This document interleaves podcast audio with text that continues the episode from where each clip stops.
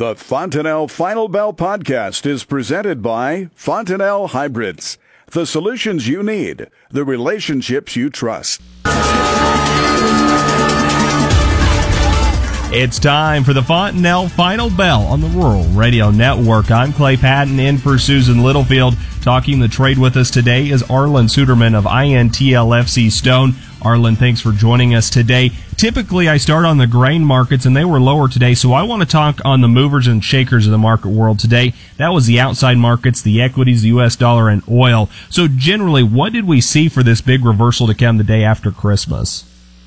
Well, we saw crude oil up uh, more than 8%, but still struggled to take out uh, Monday's highs. Of course, the market was closed on Tuesday. We saw the Dow Jones Industrial Average up uh, close to 600 points at times, uh, but still struggled to close the gap left by Monday's trade. Uh, I oftentimes warn our clients and our brokers uh, about erratic trade during holiday during the holiday season when volume can be thin at times, and so if everyone who is still left in the market happens to line up on the same side or get caught leaning the wrong way, you get some real erratic movement. I think this was a textbook case of it, uh, both in the outside markets and in the grains. Now, when we look at the outside markets, what's happening today, I still see a VIX index that, while down significantly, down more than 10%, is still above 30. It peaked at 36 on um, on Monday. So what does that mean? The VIX is Wall Street's fear index. It's based on put option premiums for S&P um, 500 future put options. And so therefore, when it's elevated, that means that there's still a lot of buying of put options. There's a lot of fear still in Wall Street. So even though the Dow was up by almost 600 points at times, and even though uh, we saw the S&P 500 up two and a half to three percent, there's still a lot of caution. There's a lot of traders that are still have some worry about the future. In in the commodities, I've found over the years that whenever the VIX is above 30, it's very difficult for any asset to sustain a rally unless it has a compelling story. It can do so, but it has to have a compelling story to do so. And right now, without any additional big purchases by China, uh, particularly in the other commodities beyond soybeans, which are now moving into a South American market, we don't have a compelling story. You can make one perhaps in the livestock, uh, particularly longer term if African swine fever shifts a lot of business to uh, the United States and pork is what I anticipate happening, but it, it's it's not a real story right now. Well, maybe not real is not the word. It's not a, an immediate story right now. On the beef market, we're seeing some supportive fundamentals but can we sustain that rally? That'll be the real test. In the grains, we really don't have that compelling story. So even though crude oil was up strong, that was a bounce in an otherwise collapsing market that we've seen.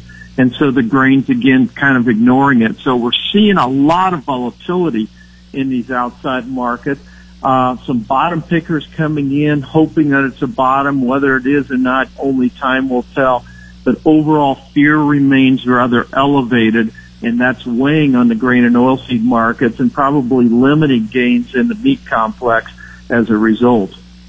Arlan, let's discuss quickly the general health of the U.S. economy. We talk about the VIX, we talk about the fear factor on Wall Street, and Wall Street has been volatile. But when we look at the Main Street, the consumer dollar, the Red Book coming out today seeing a 7.8% jump in the week spending versus a year ago. The consumer is still confident.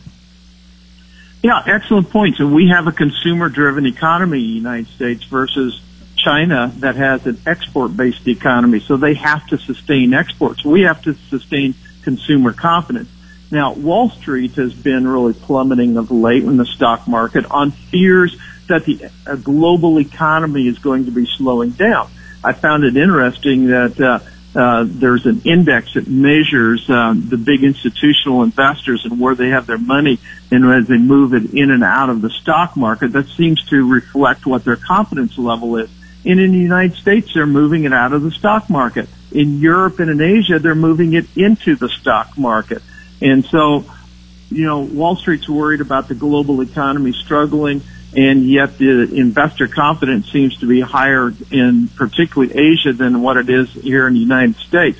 when we look at the U.S. economy, we did see the Richmond Fed's uh, manufacturing index survey show some concerns. And what it basically comes down to is industry people, while the consumer is spending, and this may be close to a record setting a holiday season for the consumer spending money in the U.S. economy, we have businesses out there not knowing what's going to happen with China, not knowing what's going to happen with the future of, of government policies with a divided Congress versus the president over the next two years versus investigations happening versus a lot of things what the Fed is going to do. Is the Fed going to be too aggressive, not aggressive enough and stuff? Um, the business community is starting to pull back a little bit. And one of the concerns going forward would be if the Wall Street fears would perpetuate long enough that it would start creating fear in the consumer where the consumer would actually start slowing down their buying. We're not really seeing that at this point, and we've seen breaks in the stock market like this in years past that did not result in recessions, that did not get that momentum to become self-fulfilling. I think most of us hope that that'll be the case this time as well, that it does not result in a recession. Um, but that is currently what the anxiety on Wall Street is all about. The consumer, though, is still very robust in their buying here in the United States with both online shopping and in brick and mortar store buying. And so it, it's looking good for the U.S. economy in the near term. I think the primary questions are regard to the future and where we're headed. Again, we're talking trade with Arlan Suderman, INTL FC Stone. We focused here on some major macro factors, talking about the outside markets, talking about the health of the U.S. economy. Coming up in our second segment of the final bell, we're going to discuss grains and livestock more in depth. So stay tuned. You're listening to the Fontanelle Final Bell on the Rural Radio Network.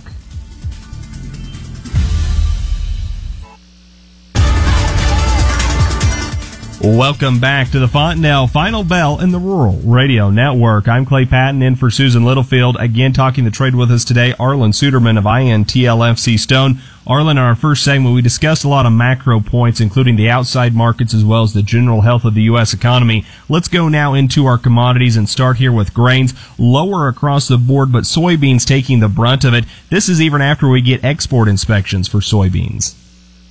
Yeah, absolutely. And, and, when we look at the soybean shipments, we're currently for the marketing year trailing the seasonal pace we need to be on in order to hit USDA's current target. And with that current target, we have ending stocks of 995 million bushels. So nothing bullish about that target. It's reduced from the previous year by more than 11%. So we're trailing the seasonal pace we need to be on to hit that by over 300 million bushels. So sales so far to China over the last few weeks to uh, COFCO, their state grain buying agency, totaling almost 140 million bushels. That's why the market's not impressed. We have not yet even gotten to the point of closing the gap where we need to be to get back on pace just to hit USDA's current target. So even though China has bought soybeans, we could still see USDA raise their ending stocks estimate in the January crop report. And that's the big concern of the market. Now, here again, as we talked about, these are holiday trading conditions. And in recent years, the seasonal trend has been for corn and soybeans to sell off or to lose ground in this inter-holiday period between Christmas and New Year's. And some traders will simply trade that historical tendency.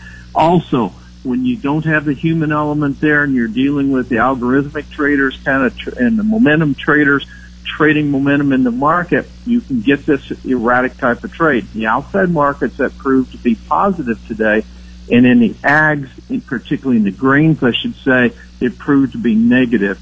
And uh, particularly when you hit sell stops from that computer trading going on and accelerate, or accentuating or accelerating the losses. And uh, the good news is for soybeans is we did hold for the March contract or the January contract, excuse me. We did hold trend line support off the fall lows, so that's a positive. Now it needs to continue to hold, but for today we held it. Uh, in corn, we did the same thing, so that's a positive, and we need to hang on to that. and hopefully build on that and get some buying come back in here. But frankly, this market lacks supportive news right now. And we're in an environment when you lack supportive news, the path of least resistance is lower. Arlan, when we look here at soybeans as well, another thing that, and I've heard, I've had the discussion with several people today, is are farmers selling on farm storage or are they going to hold on it to it till the first of the year? Do you kind of have a take on where farmers are sitting in their cash positions? Yeah. First of all, soybean farmers have, uh, many of them have received a first payment and they've received a promise for a second payment. A lot of them still have to get their paperwork in for the first payment, but basically they're going to get a dollar sixty-five for each bushel that they produced from USDA this year, in addition to the cash that they received. And so many of them have received a net over ten dollars or better for their soybeans when you average it across the Midwest. Um, but as far as actual sales right now, generally we're seeing farmer sales being slow. We're seeing a few who are doing a little bit of sales at the year end because they want to pull some of the income forward into this year. They think they're going to be sitting a little bit better on income taxes this year. Maybe they're optimistic for next year. Things are going to be better. Uh, and so their accountants having them pull some sales forward. But other than that, we're really not seeing a lot of sales go on. Um, farmers aren't happy with either corn or soybean prices, and so they're simply not moving. And in order to keep the supply pipeline flowing, that means that processors are having to really work the the basis and the spreads to, to pull it from the process, uh, excuse me, from the commercials who have uh, previous sales in hand. Arlan, let's move now over to livestock. Cattle kind of having a mixed day, but feeder cattle being able to close in the green. Are traders concerned about this storm that looks to be moving through the plains this week? Uh, they are, particularly in uh, northern western portions of the feedlot district. Some of the snowfall totals uh, forecast up there, getting closer up there to a foot in places. Um, so anytime you get this time of the year and you get the chance for some winds and some snows that certainly in the cold temperatures that are following in behind this storm, that can certainly hurt those gains. And so the market's starting to price a little bit of that in. And we've got some pretty good fundamentals underneath the cattle market as now, uh, now as well. We've had some really strong slaughter rates in recent weeks. Uh, we're very current on the weights. Uh, the demand has been absorbing uh, the extra supply that's come onto the market, and so the fundamentals are, are pretty supportive right now. And getting a little bit of support from the from the outside markets today as well, with the stock market uh, showing some strong gains. Again, we've been talking with Arlan Suderman, INTLFC Stone, talking today's trade, starting out in the big picture of the thought world, but then moving down, talking grains, talking livestock here in the second half. You can catch the Fontanelle Final Bell as a podcast by visiting ruralradio.com later on today. You're listening to the Rural Radio Network.